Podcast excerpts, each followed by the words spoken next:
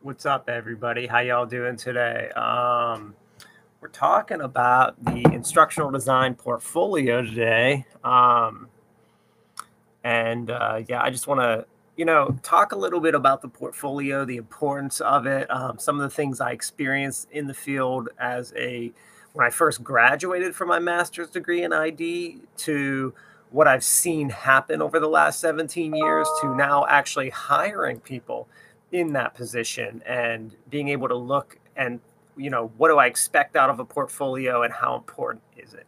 All right. Um, so let's start out with portfolio has become this thing in instructional design that is now you know one of the most important aspects of hiring someone. Um, you know, I've been talking to a significant amount of companies, um, ranging from you know the FANG, which is like you know Google, Amazon, Netflix, like top tech companies, Fortune 100, to smaller firms, to even like you know a small consulting firm like I run, which I run a small consulting firm. So you know I've been you know dealing with the portfolio for a long time. So let's talk about the importance of it. What do I expect to see in a portfolio? And how it can help you or hurt you find a job. Um, and I want to talk about some of the drawbacks and disadvantages of a portfolio as well. So let's talk about, let me start with when I graduated from my master's program. Now, remember, I graduated in 2003, and a lot has changed in the field in a sense.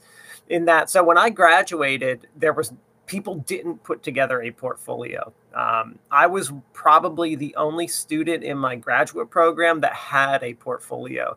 I had actually had two portfolios. I had a CD, like a disc, a DVD, actually, I guess, um, that I would send to companies or attach with my resume. I had a, and I would also email that version along with them. I had it up on the web on my website. And then I had a binder that had screenshots of all the different stuff that I had done so that when I actually went into an interview, you know, because sometimes you go into an interview and you're in like an HR room or something like that, and there just isn't a computer there. Um, you know, you're just at like a desk or even a lunch or something like that. And I could give them my binder and they could flip through and kind of see all the work that they had done. Um, so, did that help me find a job? Well, let me put it this way. So, um, I had several companies who were giving me offers because of my portfolio. They said that I seemed extra motivated because I was one of the only students who was graduating at the time with one. And they saw all the different projects that I had done because I had done so much work for so many clients as a student. I was out there seeking freelance work and doing a lot of ID work for my university. So I had all these, you know, pieces of training that I had developed. I had all these websites and graphics and all this cool different stuff that I had developed. And I had examples of, you know, me developing in PowerPoint, Flash, Director, Authorware, Toolbook, HTML. You know, those were all the development tools at the time when I was a, uh, a newly minted instructional designer. Um, so that was kind of cool. And I, I was glad to, to, see all of that and have that happen. Um, but let's talk about kind of the how that's transitioned and where I've seen the portfolio go. What what does my current portfolio look like when that I use? Now remember, like I'm a I'm a I run a I'm a, obviously a professor and I run a consulting firm. But when I go to clients, I need to show them my consulting firm's work. Um, so I'll talk about what I actually do when I do that. All right. So portfolio in general. So right now in the field, it's pretty much expected that you have a portfolio. Um, it is, eh, you know, as I said, every employer looks for it and they want to know, they want to see it. You know, I go on any forum like LinkedIn, Reddit, or anywhere in the ID section, and everyone's like, for a job, you got to have a portfolio. You got to have a portfolio. Um, let me talk about, let me actually start with one of the downfalls of that. Um, so here's my take as a someone who runs a consulting firm.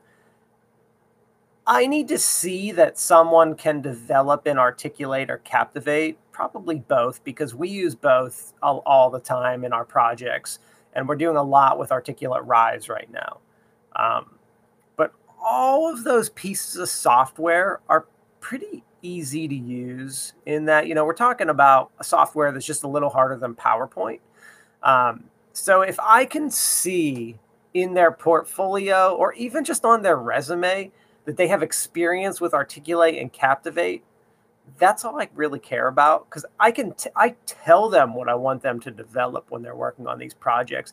I do like to see an example of something they put together, even if it's just a couple screenshots, um, just so I know they can actually do it. But I'm not so like I don't expect this portfolio to have like all these projects and I have to go through it and stuff like that. It doesn't need to be extensive. You know, that's I guess that's the one interesting thing I find about the portfolio is that a portfolio for instructional designers does not need to have 3000 projects in it. I, I can have a couple screenshots and I'll give you an example. Let me tell you what my uh, consulting firm uses for our portfolio, what, what ours actually consists of. So, our portfolio actually consists of, so first of all, um, we have a website where they can go to and look at some sample stuff. Um, but when I actually meet with a client, if they want to take a look at my portfolio, it's actually just like four or five screenshots and that's it. It's just a couple screenshots showing them, and each screen is like one example screenshot is like mobile based training and it shows some like two or three screenshots of mobile based training another one is like instructor led where I, I, talk about like I have some screenshots of like you know an instructor guidebook, student handbook, job aid, that kind of stuff. Um, I have another PowerPoint screen that has a picture of you know like articulate, captivate, like normal computer based training. Then I have a screen that's game based learning and shows a picture of a game we've developed. And then I have a picture, another screen that is video based training, where I have like two or three screenshots of video based training. That's all my portfolio is.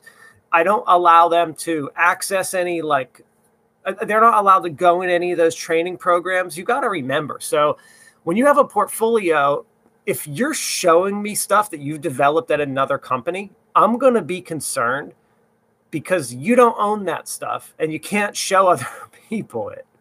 Um, so I don't expect people to go out and just develop like nonsense stuff that is meaningless that they've like developed on like a topic they found interesting and send that to me. Send me a couple screenshots of stuff you've developed from various real clients. Just take out their or a shot that has no identifying information on it of their company, just so I can see that you can develop. That's all I really need to see for your development skills. The rest of what I care about is that you can actually be an instructional designer. I can tell right away in five minutes of an interview whether you can design and whether you can develop. It's so easy to tell. For that portfolio section, I just need to see that you've you've put some stuff together. You know, it's super important to have it, but it's not the be all end all. The be all end all is that conversation I have with you. You know, you can send me a great portfolio and I can talk to you in 5 minutes and realize you didn't build it or I don't want you to work with me. So, you know you've got to be able to it, it's more than that you know? So i, I want to stress the importance of that but i also want to say like you know the portfolio i think some people picture that they need to have like this 15 projects all built out like these i don't know minute to hour long trainings in this portfolio. That's not what an id portfolio needs to be whatsoever. As i said i have a powerpoint with its five screens that has pictures of different things i put together and that's all I need to do. That gets me clients. Clients love that. Now, let me talk about what happens after I send that to a client and we meet with them. So, usually a client will say to me, Hey, you know, and this is in the process of getting a proposal. So, I don't have the work yet, but they'll say, You know, we really want a tutorial that walks through a piece of software um, that you know that I'm, I'm, we're still in this like analysis phase right where i'm trying to figure out what they need what their problem is but they're also i don't have the work yet so i need to i'm still selling them my company right? So at that point i will say to them let me show you an example of a software simulation training that i've developed before and walk them through it. I tell them it can't be recorded and i'll walk them through something that we have developed before. So I have a website that so let's talk about so that's everything that I do for showing them work, right? I've got a website they can go through. I've got this PowerPoint, and the PowerPoint's usually all that's needed. It has five screens, which goes through, you know, uh, just some screenshots of different types of instructional design training. And then if they want to, when I know more about what they're specifically looking for, I will walk them through some stuff that I've developed where we meet, you know, via Zoom or whatever, or pre COVID, maybe meet over lunch or whatever. And I'll bring my laptop or iPad and just show them, walk them through some of the stuff that I've developed. Um, but that's all that you really need for a portfolio. Now, I will say, as an instructional designer, I believe that you should all have a website and your website should be on the top of your resume. You can take a look at my website, um, and you'll see that on my resume I have my my personal website. And while I don't actually have any portfolio stuff on my personal website, you know, if you clicked the Captivate link on my website, it'll take you to a bunch of Captivate tutorials I've developed on YouTube. So, you know, you can always see that kind of stuff um, from me. But and I'm not necessarily applying personally for instructional design contracts. That's my company. So my portfolio is over there on the, the company site. Um, and in fact, it's actually hidden so that, you know, we send it the link, the private link with login and password to clients so that they could go in and see that.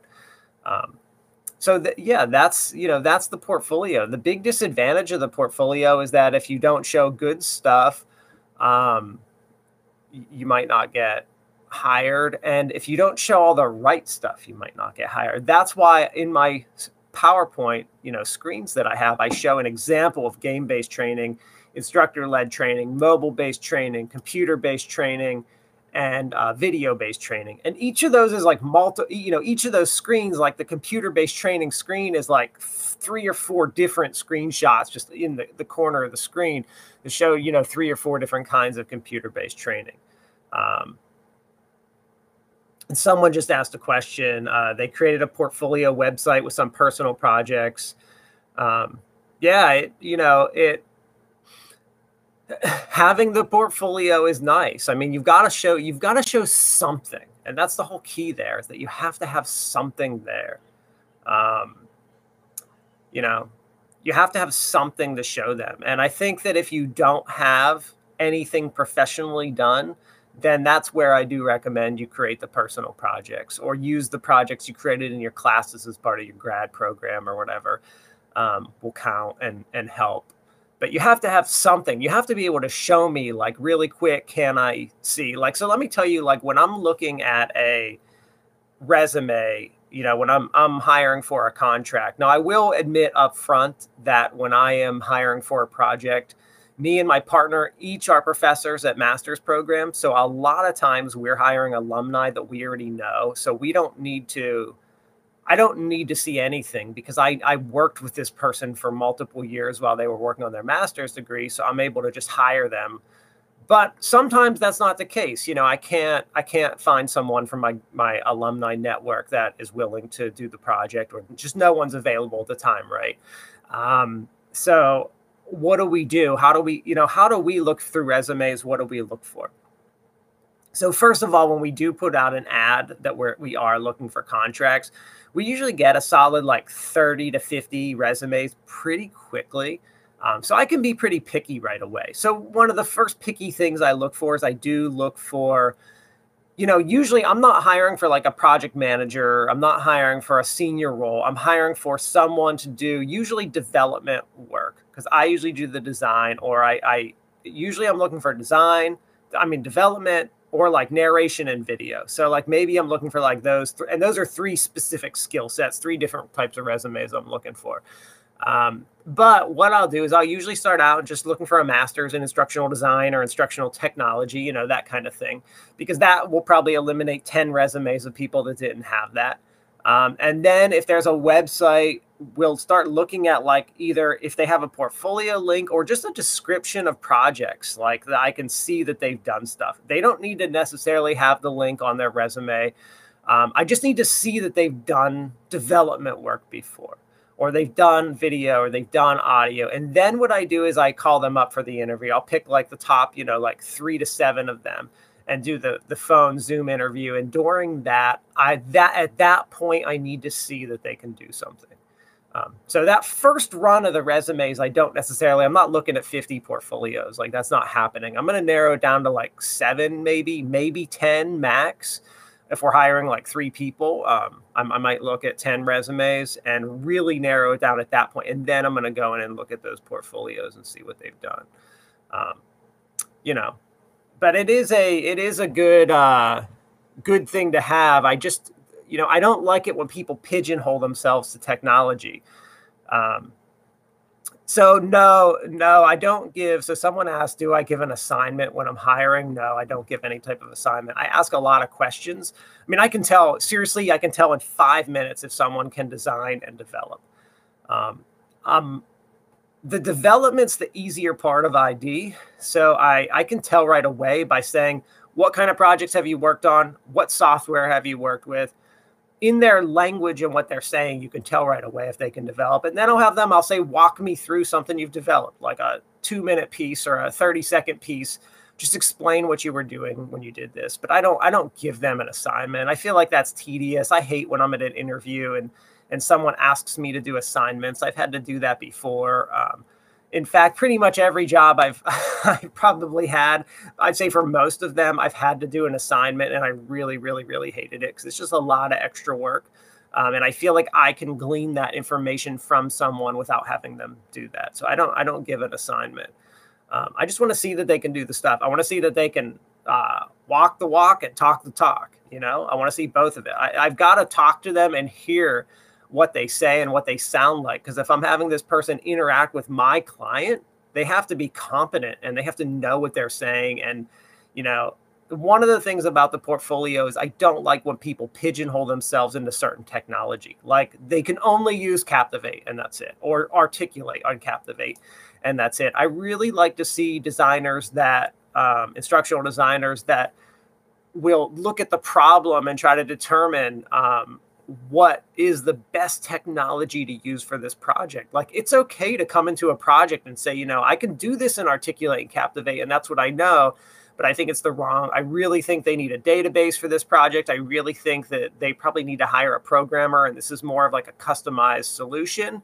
Um, I like designers that can come up with those kind of solutions for me and tell me, give me that kind of insight. Like, you know, while it may not help them for that project. So I may say, you know, you're right. We need to hire a programmer here and do this, do this a little differently, t- take this on uh, in a different way.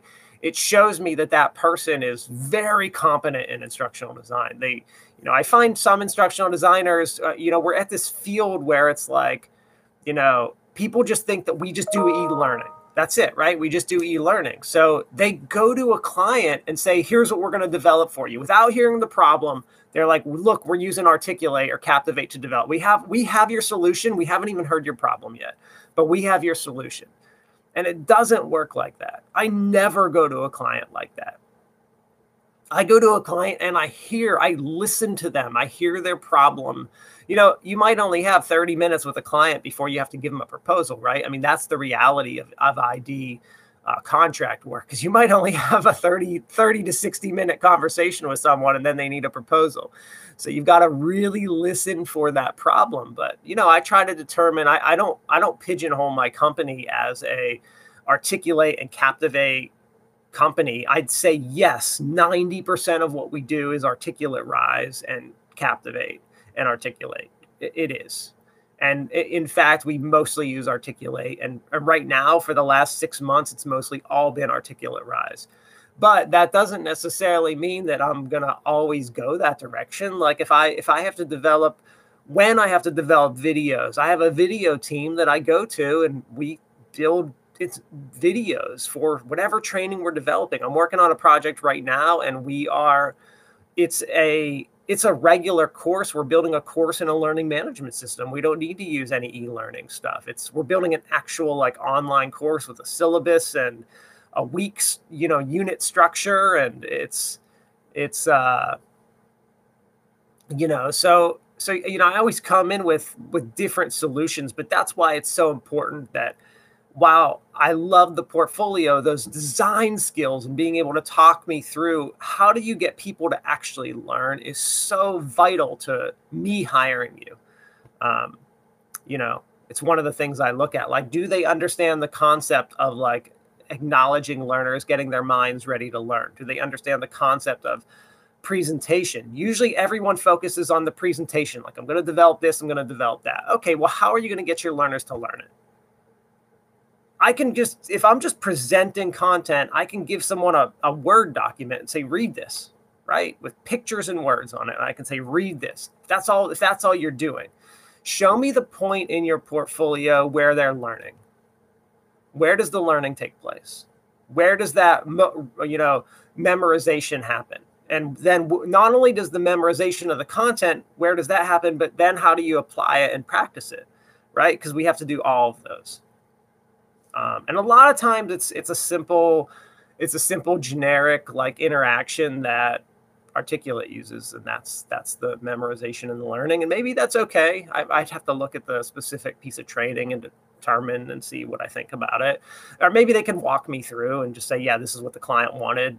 That was all I had to develop with, right? I mean, that happens a lot where you can't do what you want because of client limitations, client budget, client schedule, all that stuff happens. I mean, we have projects like that where we don't necessarily think it's the best way to go about it, but hey, this is what the client gave us to work with, so we're doing, you know, we told them the right right solution, but they chose something a little differently. So, you know, that happens a lot when you're developing stuff.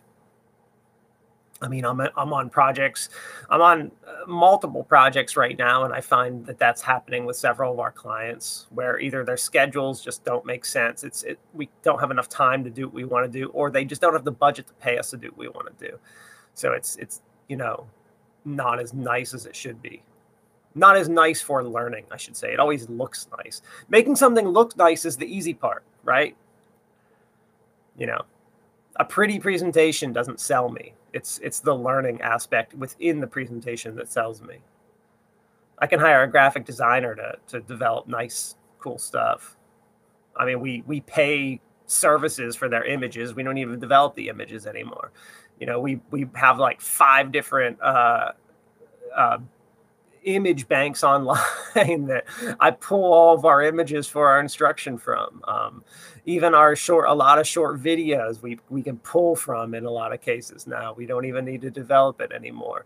You know, we're starting for narrators. Eh, uh, I'm starting to actually use the the text to voice options in articulate because they're not bad and there's some other services out there where the, the, the, text to voice options are actually decent enough to start to use them. Like ai is doing them robotics and eh, is doing some really cool stuff. It's going to really impact the future of id and make it a lot easier for us to develop which is kind of cool.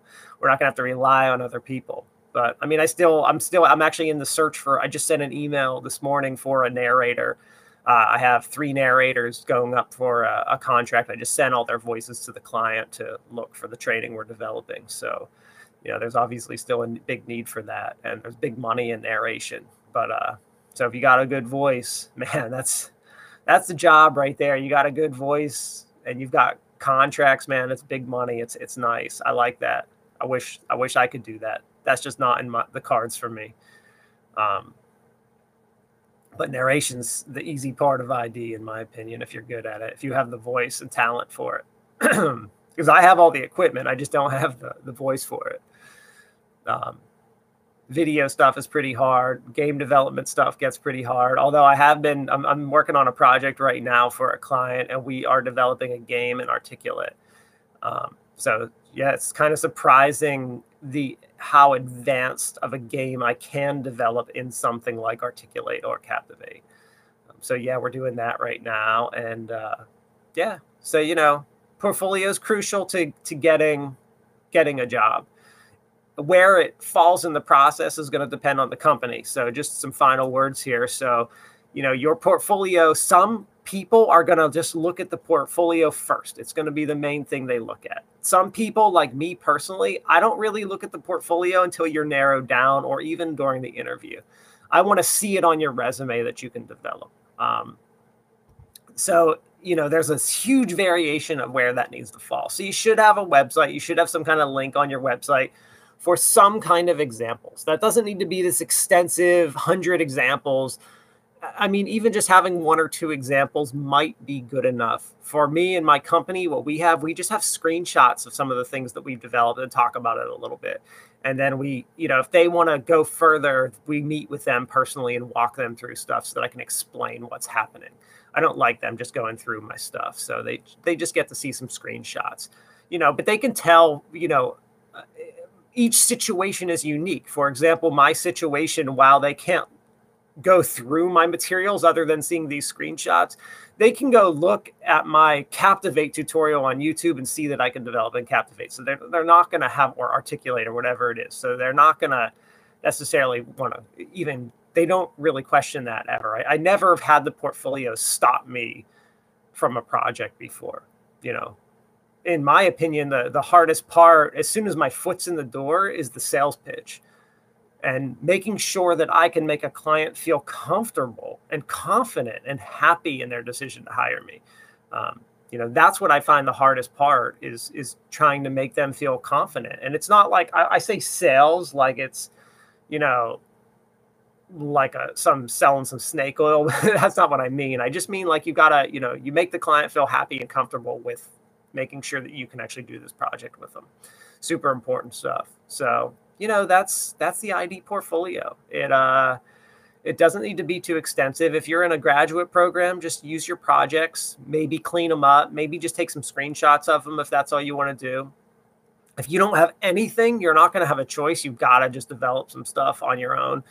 Pick some topics that relate to the types of jobs you might be trying to find like or some safe topics like human resources kind of things project management some, some safe safe topics that would be good regardless of where you're applying to that everyone will see value in. Um, you know just create some short tutorials. I'd really encourage you to have both mobile and computer based um, pretty much every one of my client i don't think i have a client that doesn't their their learners don't prefer the mobile device for the training. So make sure you know you're publishing both ways and showing that it, what it looks like because you've got to remember a person hiring you might not understand that articulate publishes both mobile and pc like they don't all know that unless it's another id hiring you. So show them that kind of stuff. And then be prepared during the interview to show them where the learning occurs in this it's not just a presentation. This is also something that does learning.